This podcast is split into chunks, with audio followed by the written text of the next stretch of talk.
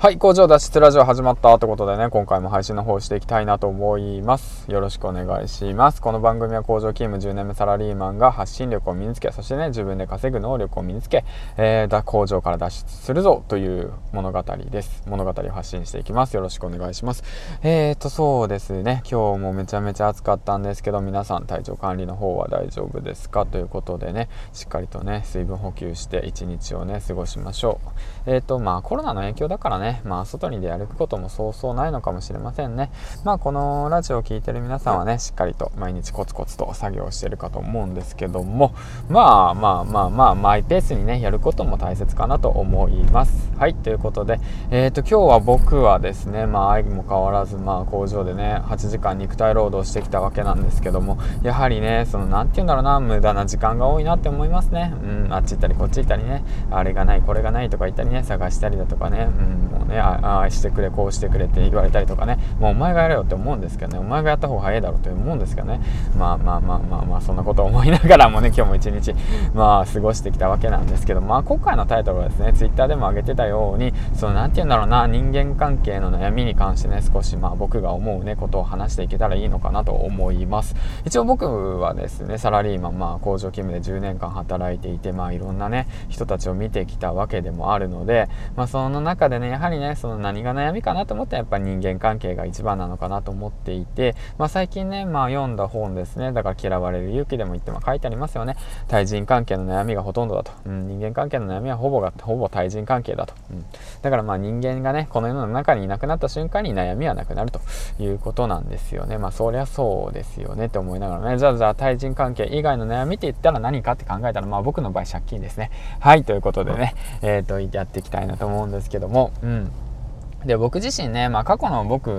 もそうなんですけど、まあ、今の若い子もそうなんですけど、まあ、給料が安いだとかあいつは言うことを聞いてくれないとか上司は意味がわからないとかバカだとかね本当もうねそういうふうに思ってたわけなんですよ。なんでこういう時にこういう指示をするんだろうなこいつはバカだなとか思ってたりしちゃうよ。本当にリアルにね、まあ、そんな口で言うな書類出せって言って思いながらもいたわけなんですけどもなかなか立てつくとねそれも本当権力ですよね。もうこうマウントかけてくるんですよ。本当お前そんなんだったら給料下げるぞとか言って誰が評価してる持ってるんだみたいな感じでね。俺がお前前のことを評価するんだぞとか言って言ってくるんですけどはあ？と思いながら、ね、お前なんかに評価されたくないわとか言って思っちゃってるわけなんですけどもね。まあでもこれでね一応考えなくちゃいけないのはその上司とかその何て言うの社長さんっていうものはその人間的に優れているまあ人もいるかもしれませんけど人間的に優れているわけではないんですよ。で仕事が必ずしもできるというわけでもないんですよ。できる方もいますよもちろん。だけれどもその何て言うんですかねその上司とかその社長っていうものはなぜその自分よりもその何て言うんだろうな給料をもらえるのかっていうのはそれはねまあ、うん僕が思うのはやっぱり責任をそれだけ持っているからってことなんですよやっぱ社長だったらまあ会社員社員さんのみんな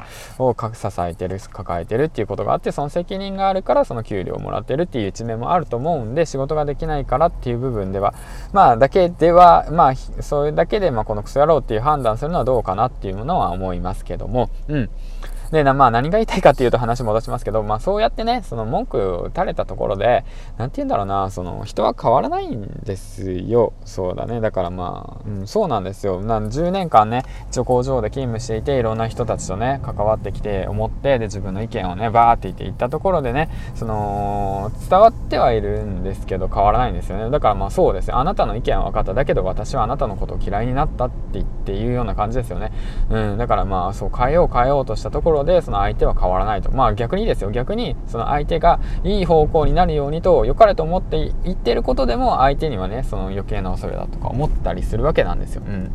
だからね何て言うんだろう。本当もうなまあ周平さんも言ってたんですけどまあイカなんですよ。イカ。まあじゃあ僕の場合タコですね。タコ。うんタコなんですよ、うん、だから相手はタコなんですよ。人間はタコだと思えばいいんですよ。だからタコにね何て言うんだろうな。お前なこの野郎って言った言ったところで、ね、タコはタコですからもう動かないじゃないですか。もう本当もうねくねくねしてるだけじゃないですか。シャキッとせえって言ったところでタコはくねくねしとるだけなんですよ。シャキッとする理由がわかんないんですよタコにとっては。だからもうそれと一緒それと一緒にするのどうか。なまあそんな感じなんですよ。だからねそのうんあわざわざわざわざっていうかまあそう人間関係でね悩むんじゃなくてもうあいつをねどうにかしたいこいつをどうにかしたいとかいう悩むんじゃなくてもうそういう時間をねもう自分のね時間に当てましょうと自分の未来に当てましょう。じゃあどうだろうなまあ明日何しようかなとか書いたら何しようかなとかねそうじゃあ、仕事の内容仕事のことだったらじゃあこの人が言ってることはこういうことだとしようとして、うん、じゃあよりよくね工場工場内のね仕事をねよりよくまあ回していくにはどうすればいいのかなっていうことを考えたりだとかするわけなんですその人のことを考えるんじゃなくてその全体のね仕事内容を考えてみるとかね